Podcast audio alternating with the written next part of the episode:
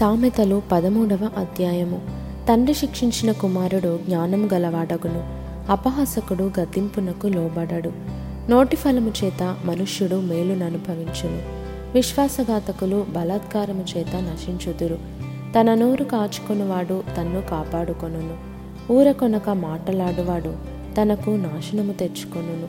సోమరి ఆశపడును గాని వాని ప్రాణమునకేమీయో దొరకదు. శ్రద్ధ గలవారి ప్రాణము పుష్టిగా నుండును. నీతిమంతునికి కళ్ళమాట అసహ్యము. భక్తిహీనుడు నిందించుచు అవమానపరచును. యథార్థ వర్తనునికి నీతియే రక్షకము. భక్తిహీనత పాపులను చెరిపివేయును. ధనవంతులమని చెప్పుకొనుచు లేమిడి గలవారు కలరు. దరిద్రులమని చెప్పుకొనుచు బహుధనము గలవారు కలరు. ఒకని ప్రాణమునకు వాని ఐశ్వర్యము ప్రాయశ్చిత్తము చేయును. దరిద్రుడు బెదిరింపు మాటలు వినడు. నీతిమంతుల వెలుగు తేజరిల్లును. భక్తిహీనుల దీపము ఆరిపోవును. గర్వము వలన జగడమే పుట్టును. ఆలోచన వినువానికి జ్ఞానము కలుగును.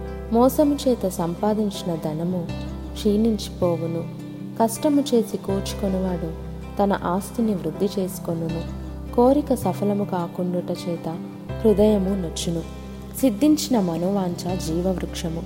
ఆజ్ఞను తిరస్కరించువాడు అందువలన శిక్షనందును ఆజ్ఞ విషయమై భయభక్తులు గలవాడు లాభము పొందును. జ్ఞానుల ఉపదేశము జీవపు ఊట. అది మరణపాశములలో నుండి విడిపించును. సుబుద్ధి దయను సంపాదించును. విశ్వాసఘాతకుల మార్గము కష్టము. వివేకులందరూ తెలివి కలిగి పని జరుపుకొందురు. బుద్ధిహీనుడు మూర్ఖతను వెల్లడిపరచును. దుష్టుడైన దూత కీడునకు లోబడును.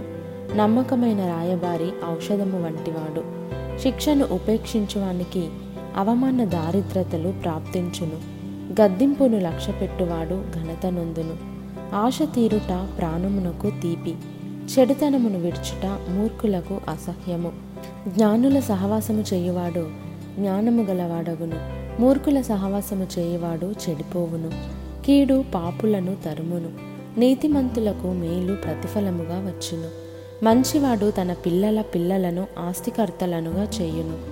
పాపాత్ముల ఆస్తి నీతిమంతులకు ఉంచబడును. బీదలు సేద్యపరచు క్రొత్త భూమి విస్తారముగా పండును. అన్యాయము వలన నశించువారు కలరు. బెత్తము వాడనివాడు తన కుమారునికి విరోధి. కుమారుని ప్రేమించువాడు వానిని శిక్షించును. నీతిమంతుడు ఆకలి తీరా భోజనము చేయును. భక్తిహీనుల కడుపునకు లేమి కలుగును.